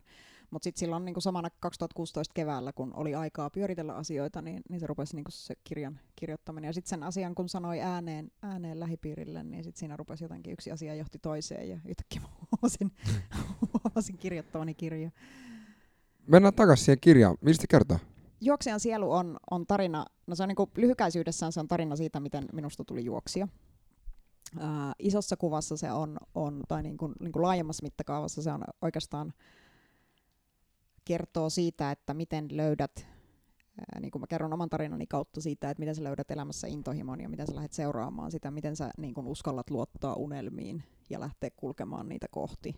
Ja, ja tavallaan mä yritin myöskin metsästää sitä, että mistä ikään kuin selittää ei-juokseville ihmisille, mistä juoksussa on kyse, miksi se koukuttaa niin paljon. Koska musta se on niin kuin hauska ilmiö, kun käy, sä tapaat uuden ihmisen ja, ja jostain tulee ilmi, että sä juokset. Mikään muu urheilulaji ei herätä sellaista tarvetta vastapuolella ruveta selittämään, miksi hän ei kenties juokse. Toi on muuten hemmetin totta. Toi oikeesti. Niin aivan. Mä odotin, i- mä odotin ihan eri vastausta. Tai Odotitko? eri, joo, mutta tämä on hyvä, tämä on totta. Mitä Toi- sä odotit? Ei, mutta siis toi, toi on totta, koska aina kun sanoit, että jo mä lähden lenkille ja niin juoksee, niin kaikki on silleen, että joo. Ja sitten tulee hirveä niinku selitys, että miksi Niin, ne ei niin, ole ollut, niin. tai jo, onks, ne on menossa, Niin, tai ne tai ei on- ole ollut pitkään aikaan, tai niillä on vamma, Joo, just näin. tai se on tyhmää. Jos, jos sä sanot, että sä harrastat sauvakävelyä tai vikellystä, niin ei se herätä niinku. Okei, okay, mikä on vikellystä? No eikö se ole sitä sellaista hevosen päällä temppuilua? Ah, okei, okay. mä en, mä, Mut, nimenomaan, jos harrastat sitä, joo, joo. Joo, toi on täysin totta. Että mä ajattelin, että sä oot sanomassa, Mm. että siitä auttamattomasti alkaa kolmen tunnin keskustelu juoksusta, Niin. mutta ei vaan se. ei, mutta sitten jos sä kohtaat juoksijan, niin silloin Joo, se, se on, niinku, ja silloin mennään vammoihin hyvin nopeasti. Mutta Joo, se on myös totta. Joo. Joo, e, mut, mut mitä sä oot niinku löytänyt sit, kun sä kirjoitit se, mun mun mielestä kirjoittaminen on magea Mm. prosessi. mm, Kirjoittaminen on semmoinen, että, että sä saat selittää rauhassa jonkun Mm. asian, ja sen, Mm. siinä on ihan tietty rau, Oh. erilainen rauha kuin mitä jos sä keskustelet. Niin mit, mit, mitä, sä löy, mitä sä löysit sen kirjoitusprosessin aikana? no kyllä mä jotenkin oivalsin ja löysin sen, että, että nimenomaan noihin, että juo, juoksun kautta mun elämään on tullut unelmia. Mun juoksu on ollut mun, mulla ei ole lapsia itsellä. Ää, eikä mulla ole koskaan oikeastaan työelämässä ollut, kun on, on tiettäkö sella, sellaisia ihmisiä, jo- joilla on hirveän selkeät näkemykset jo nuorena, että Joo. musta tulee ja menen naimisiin ja sitten on tätä ja näin ja tämä ammatti. Ja sitten, Kolme lasta, auto Ky- ja valkoiset aidat ja, ja about, autotalli niin. ja golfbagi. Se on ja... niinku vahva visio siitä, mikä heistä tulee isona. Mulla ei ole ikinä ollut tätä. Et mä oon lähinnä niinku vaan ehkä, en nyt voi sanoa, että mä oon ajopuuna heitteleet nyt elämän valtamerellä, mutta, mutta, tota, mutta se on niinku enemmän ollut ehkä, ehkä semmoisia niinku sattumia ja oivalluksia ja, ja matkan varrella pieniä, pieniä ystävällisiä töytäisyjä sinne tai tänne. Mutta juoksun kautta se on ensimmäinen semmoinen juttu, joka on, on niinku tuonut tav- semmoset niinku hyvin konkreettiset ja mitattavat tavoitteet mun elämään. Se on tuonut, tuonut niinku tosiaan sen, sen unelmoinnin tuon World Marathon Matchesin kautta vähitellen, mutta se iso, iso unelma, joka mulla on, niin on juosta maraton kaikilla maailman mantereilla. Okei. Okay. Ää, mutta tota, Liittyykö tähän myös Pohjoisnapa? ää, Antarktis kyllä, Okei. Okay. Etelämanner. Niin. Etelämanner, Joo. joo. totta kyllä, kai. kyllä, siellä myös jostain maraton. Joo, Siellä hyvä. ei ole kannustusta, ehkä ping, keisaripingviinejä voi olla, Mä voin tulla kannustaa. Mä haluan juosta Pohjoisnavalla nimittäin. Mutta okei, okay. mutta se on vähän eri suunnassa. se on eri suunnassa. Antoiko juoksu myös sellaista, Se on hyvä, että Ville on täällä. antoiko juoksu myös sellaisen niin kuin kannustuksen siihen, että mähän pystyn melkein mihin vaan, Anto. tai ainakin mä pystyn Joo. yrittämään. Kyllä, antoi. antoi ja, ja mulla on koulukiusatun ihmisen tausta, joka, joka on jossain määrin murentanut aikanaan itsetuntoa ja, ja tavallaan sen vaikutuksia ehkä mä käsittelen niitä edelleen, musta tuntuu, että se on, mutta mä oon oppinut elämään niiden kanssa. Mutta tota, mut, niin juoksu on, on ollut, niin kuin mä sanoin tuossa aikaisemmin, kun puhuttiin siitä Budapestin maratonin maaliin tulosta, kun mä sanoin, että oli niin kuin itse ansaittu juttu, niin se on semmoinen niin kuin itselleen kiitoksen antaminen tai kannustaminen, niin, niin sä et pääse maratonin lähtöviivalta maaliviivalle, jos sä et kannusta itseesi. Ja sen oppiminen on ollut makea juttu. Ja toi on nyt ihan sika hyvä pointti. Me puhuttiin viime jaksossa tässä ja mun mielestä se on sika makea, että sä nostat sen esille, koska mä sanoin sen viime jaksossa, että mua häiritsee sitä, että koko ajan puhutaan juoksusta tai niinku urheilusta silleen painon tiputuskeinona. Mm. Ja ne asiat, mitä mä oon käsitellyt Mm. mm. urheilun kautta, Mm. mm. ja mitä säkin käsittelet, ja, no, ja mäkin käsittelen vieläkin, niin se on jotain aivan maagista. Ja siksi, siksi jengi pitäisi niinku urheilla. Juuri näin. Kun ajattelee, että mehän ollaan periaatteessa niin kuin urheileva laji, Kyllä. O- oltu vielä 200 vuotta Niin se eläinlaji. eläinlaji, Joo. niin se on ollut meidän tapa varmaan käsitellä. Kun on ollut pakko, sä Kyllä. lähdet hakemaan marjoja 20 kilsan päästä, niin siihen asiat tulee aika lailla käsiteltyä. Näin on. Et näin ongelmat tulee sitten, kun jää pois se pitkä Niin. matka, niin sitten Niin. ongelmat kasaantuu. Tai sitten tulee semmoinen suorite, että et kyllähän se niinku treenaaminen ja, ja tavallaan liikunta kaikkinensa, niin se maadottaa sut nykyhetkeen ihan eri tavalla kuin mikään muu. Sulla on nyt rasitusvamma päällä. Se on parantunut. Mä olin Se eilen on parantunut. Ai juoksemassa niin, ja se ei se ole oli. enää kipeä. Joo, Sulla oli rasitus. sulla oli rasitusvamma. tota, mutta sä oot löytänyt tämän rasitusvamman kautta uuden intohimon myös. Joo, pyöräily. Se ei, mä en tiedä, voiko vielä puhua intohimosta. Okei, Ja- sä oot mutta- vaihtanut yhden, yhden addiktion toiseen, Joo, kyllä, kyllä. mikä johtaa meidän taustalla siihen kysymykseen, että milloin tulee uintikehi. Mä oon vanha uimakoulun opettaja, kuulkaas. Eli Ja se, Tämäkin on yksi oma tarinansa. Kaisa Sali Vapiskoon. mutta, mutta Pohjois-Savossa joskus 80-luvulla, niin mä olen siellä, siellä avorannoilla opettanut lapsia uimaan. Onneksi kaikki meni hyvin, eikä, eikä mitään, mitään pa- pahemmilta vammoilta on vältytty, mutta Eikä ollut hävikkiä. ei ollut hävikkiä. Sori, sun lapsi- Niin, ei, ei täällä ole. Teitä oli kymmenen, kun tuli, mutta no joo. Joo. Tota, kerro vähän pyöräilystä, mitä, mitä se on antanut sulle? Pyöräily oli, oli silloin, kun siis ää, mulla on nyt kesän aikana oli siis jalkaterässä tämmöinen rasitusosteopatia, eli, eli lähestulkoon rasitusmurtuman esiaste. Tai ei mitään lähestulkoon, vaan oli.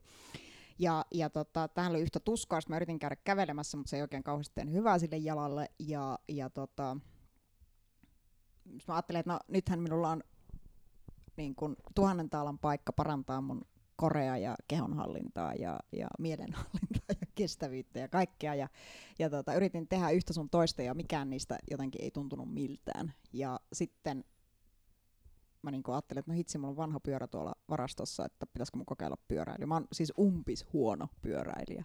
Mä oon niin mutkissa, niin mä ajan lähestulkoon kolarin tai mulla on niin mä en osaa ajaa ilman käsiä, mä osaan hätinä ajaa yhdellä kädellä. Ja, ja tota, mä oon, mä oon, Kuulostaa siltä, niin kuin meidän pitää hankkia tota, varoitus phones-logo tälle meidän vieraalle. Joo, semmoinen niin kuin, Joo. Sieltä se tulee tarpeeksi kaukaa ja, ja jotenkin musta niin pyöräilysäännöt on ihan niin se on yksi mysteeri. Mä tajun, miten kahdella ohuilla renkaalla pysyy pystyssä. se, on niin kuin, se liittyy paljon, paljon, no, paljon. pitää ajaa tota, yhdellä kädellä? Näytät sä toisesta keskisormella? joo, kaikille juokseville ihmisille. joo, joo. Te olette niin kuin henkilökohtaisesti mua vastaan. No ei, ei tota niin, mutta sitten kun mä kokeilin sitä, no se pyörähän oli joku ikivanha romu ja, ja tota, sitten mä ajattelin, että päästäkseni, päästäkseni niin kuin tähän lajiin sisälle, niin on nyt parempi löytää, löytää niin kuin panostaa sitten kunnon pyörään, koska mä tajusin itsekin, että ei ehkä ole ihan paras mahdollinen fillari. Ja sitten nostin Biankin, joka oli rakkautta ensi silmäyksellä. Ja, ja tota, Mintun niin, vihreä. Ei ollut, se oli musta, mutta siinä on mintun vihreätä siinä, siinä tota logossa. Se oli nice. Bian, Bianchi Zurigo. Mut Joo, sen on, bongasin tuolta joo. sosiaalista mediasta. Ja se on celeste, se värisävy. Aha, okay. Tar- tarina kertoo, että Eduardo Bianchi oli tehnyt äh, Italian kuningattarelle äh, pyörän, räätälöinyt, ja, ja tämä celeste-sävy on, on ollut sen kuningattaren silmien väri. Tämä on musta kaikista parasta niistä lukuista tarinoista, jotka ovat Celesten takana. Meillä on ollut aika monta pyöräilijää, eikä ne ole tiennyt tätä. Ei. Ei, mä oon joka päivä, olennaiseen. Joka päivä, mutta joka päivä oppii jotain uutta. Joo, joo. Mut puhu vähän siitä tota, rasitusvamman mm. tai vamman hyväksymisestä. Milloin sä oot oppinut nostaa, niin kuin, missä vaiheessa se on niin kuin, tullut se, että perkele, nyt mulla on vamma? Kolme viikkoa siihen meni että mä myönsin tämän asian. Se ensimmäistä, ensimmäisten oireiden jälkeen, kun tajusin, että tämä ei ole nyt kaikki kunnossa, juoksussahan aina on, on jotain pientä kremppaa vähän. Se ei pitäisi olla itsestäänselvyys, mutta se tuntuu niin kuin näillä maileilla olevan. Ja maileilla tarkoitan nyt ikäni, ää, mutta tota, mut, mut, sitten se, että tulee, tulee semmoisia tuntemuksia, jotka on vieraita, sitten vaan niin kuin menee kiistää ne päässään ensimmäisenä, että ei, ei pidä paikkaansa ja, ja tota, menee vaan kovemmalle lenkille seuraavana päivänä ja vaan homma paenee. kyllä ei, se tästä. Kyllä se tästä ja puranaa naamaa ja, ja Tämä ei ole mitään, mitä verenmaku suussa ei, ei voisi korjaa. Ei, ei että tavallaan niin kuin mieleeni palautui vuosi 2013 ja, ja tavo, niin kuin tietysti mielessä yhtä pitkään tässä nyt telakalla on melkein oltu. Mutta tota, rasitusvamman hyväksyminen, niin se on, se on vähän semmoinen, niin kuin, mä blogissani taisin kirjoittaakin siitä, että, että se on vähän kuin tämmöinen klassinen organisaation muutoskäyrä. Et ensin tulee se kiistäminen ja, ja vasta siinä vaiheessa, kun sä ymmärrät, mistä on kyse ja sä rupeat hyväksymään sen, niin sitten sä rupeat niinku ikään kuin lähteä sen asian mukaan. Ja siitä vasta alkaa. Siitä oikeastaan se paraneminen alkaa vasta siinä vaiheessa, kun sen vamman hyväksyy. Ja mitä aikaisemmin tämän pystyy itselleen myöntämään, niin sen parempi. Mutta mä istuin, mä olin Pohjois-Savossa koti, koti, kotona, äh, mun niinku visio oli se, että ihanaa kesäloma neljä viikkoa, ei mitään aikatauluissa. Nyt mä saan niinku treenata koko kesää ja kahden treenin päiviä. Ei mulla oli var, vahvat visiot. Ja sitten yhtäkkiä onkin rasitusvamma jalassa ja sä et voi tehdä mitään. Se oli ihan hirveä. Sitten mä istuin jossain kannonnokassa siellä ja niinku parun ja huudan ja kiroilen ja, ja niin poden elämäntuskaa, että miten väärin kaikki on. Ja, ja sitten mä vasta tajusin, että tota, itse asiassa se, mitä mä tässä käyn läpi, on se, että mä hyväksyn, että mun jalkani on kipeä ja mulla on rasitusvamma ja nyt täytyy ruveta toimimaan sen. Korjaamaan. Mm. Ja kun to, mun mielestä toi on se, mitä moni kamppailee sen mm. kanssa. Ja kaikki luulee aina, että no onpa mä tyhmä. Ja mun pienessä sievässä päässä mä oon taas tehnyt virheen ja kesti mm. pitkään tehdä, niin kuin, mutta mun mielestä se on makea kuulla, että säkin rutinoituna juoksuneena, mm. niin, juoksijana, niin tota, kolme viikkoa menee. niin. Että tajuu. Kyllä, kyllä. Ja sitten vasta niin kun rupeaa toimimaan sen mukaan, mitä sä olisit voinut tehdä jo sen jälkiviisana tietenkin, mutta, mutta aina nämä on vähän tämmöisiä prosesseja, että mä en tiedä, to, to, tokeneeko, niin oppiiko näitä ikinä. Mitä, sit, mitä sun blogissa, mistä kirjoitat? No mä kirjoitan, äh, niin kun se slogankin siellä on, että, että oikeastaan ulkoilmaelämästä, hyvinvoinnista, nyt se on keskittynyt paljolti, paljolti toki tuohon niin juoksuun ja, ja pyöräilyyn. Ja, ja tota, sitten mä myöskin mä olen intohimoinen lukija itse, niin, niin mä haluan tuoda sinne myös niin kuin omia lukukokemuksia, että siellä on muitakin kuin, tai suurin osa lukukokemuksista on muuta kuin tämmöiseen harrastukseen liittyvää harrastekirjallisuutta, että toki niitäkin luen, mutta Otetaan sitten tämmönen, tota, mitä sä suosittelisit aloittelijalle? Niin tota, mitä sä suosittelisit aloittelevalle juoksijalle? Älä. Juokse niin paljon kuin... me vedät täysin. se on se niinku... Ei, tota, aloittelevalle juoksijalle suosittelisin sitä, että lähde, lähde kokeilemaan, mitä se juoksu sulle antaa. Ja opi ja kuuntele itse siinä matkan varrella. Helposti niin kuin sanotaan aina, että nyt investoi kunnon kenkiin ja käy niin syketesta tai tuossa niin kuin, Kynnystestistä. niin, Joo. tai, tai tota, juokse hitaasti. Ja mä oon jotenkin nähnyt sen vain niin monta kertaa, että, että nämä on niinku tämmöisiä, mitä kaikki pystyy lukemaan verkosta tai lukea kirjasta tai, tai kuuntelemaan valmentajan ohjeita, mutta jotenkin ehkä se on se prosessi, mikä pitää itse käydä oman päänsä sisällä läpi, että et lähde avoimin mielin sen lajin pariin ja katso, mitä se sulle antaa ja kuuntele kehoa ja malta levätä. Ja... Et on tämmöisiä niinku tekniikkavinkkejä pitkä liuta, mitä, mitä kannattaa tai ei kannata tehdä, mutta, mutta mä jotenkin ehkä, kun sitä nyt kysyt, niin, niin tota, sanoisin, että, että kuuntele itseäsi. Usein huomaa tota, aloittelevat juoksijat varsinkin, niin kun ne alkaa miettiä, että mikä on hyvä aika juosta, Mm. mm. ja alkaa vertaa sit saman tien, että ai, että mä en mä pysty maratonin juoksa tohon aikaan, niin kannattaako edes kokeilla. Että, Kyllä, joo. No, se on kyllä. Että jos miettii juoksua, niin, Niin. niin. mikä on niin kuin hyvä aika? No se, että sä ehdit perille. Näin on, näin Siis on. tehty, tehty treenihan on paras treeni. Kyllä, kyllä. Ja mitä, Mi- Miten jos sitten hidas juoksija, niin su, sä treenaat enemmän, sulla on pidemmät lenkit. Joo, näin on, näin on. Miten sitten tota, lukusuosituksia? Nyt ei, voi, ei tarvitse olla juoksijalle. Totta kai, siis Saa olla. sun, sun kirjahan Joo. totta kai, sehän, sehän on sanomattakin selvää. Kiitos. Niin sen lisäksi Joo, mutta sen lisäksi, kun sä sanoit, että sä oot Mm. innokas lukija, niin mikä on, mitkä on semmoiset, mitkä on antanut sun, tai mikä on vaikuttanut Mm. suun? No kyllä siis se villivaellus oli, oli semmoinen, semmoinen joku, mikä, mikä tota, teki vaikutuksen, eli tämä tää, äh, vaellus, vaellustarina siellä Pacific Crest Trailillä.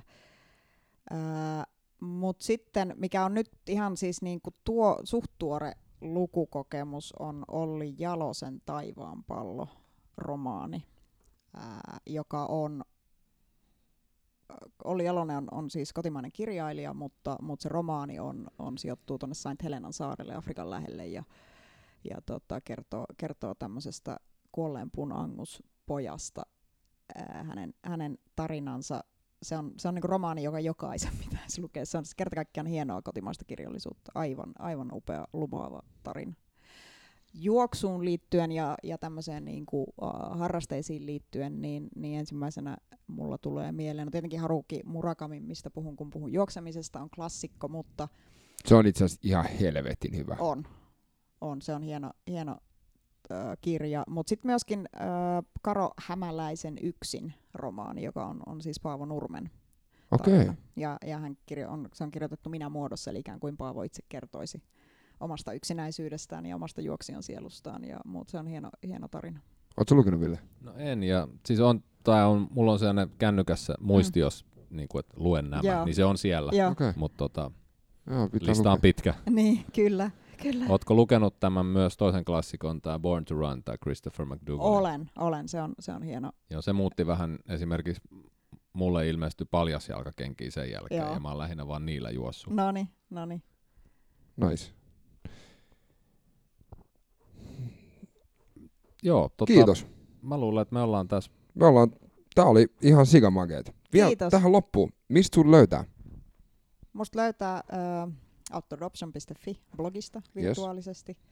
Äh, Sitten mut löytää tuolta lenkkipoluilta. ja kirjakaupasta. ja kirjakaupasta, kirjakaupasta, joo, joo. kyllä. Ja Kyllä. Melbourneista kohta. Melbourneista lokakuun puolesvälissä. Ei muuta kuin tsemppiä sinne. Kiitos ja Me laitetaan- kaikille lukijoille, lukijoille ja kuuntelijoille. Joo, nimenomaan. Tota, ja me laitetaan kaikki linkit tähän meidän tota, blogipostaukseen, mikä tulee tässäkin, ja me linkitetään meidän, Me, me laitetaan sun linkit. No niin, hyvä. Se, se oli se, mitä piti sanoa. ja tota, me kiitetään epic.fi. Kyllä, käsin tehtyä ruokaa puhtaista ruoka-aineista kuljetettuna hymyn kerran ilman toimitusmaksuja epic.fi. Jumalation, sä osasit sen ulkoa Kyllä. ekaa kertaa. Kyllä. Aika kova. Sitten tosiaan meidän Back to School-kilpailu voit voittaa meidän hienoja Fones-logolla varustettuja asusteita sun muita. Se on vielä tänään ja huomenna, eli Kipin Kapin osallistumaan. Se löytyy meidän nettisivujen etusivulta, siellä on nappi. Kyllä.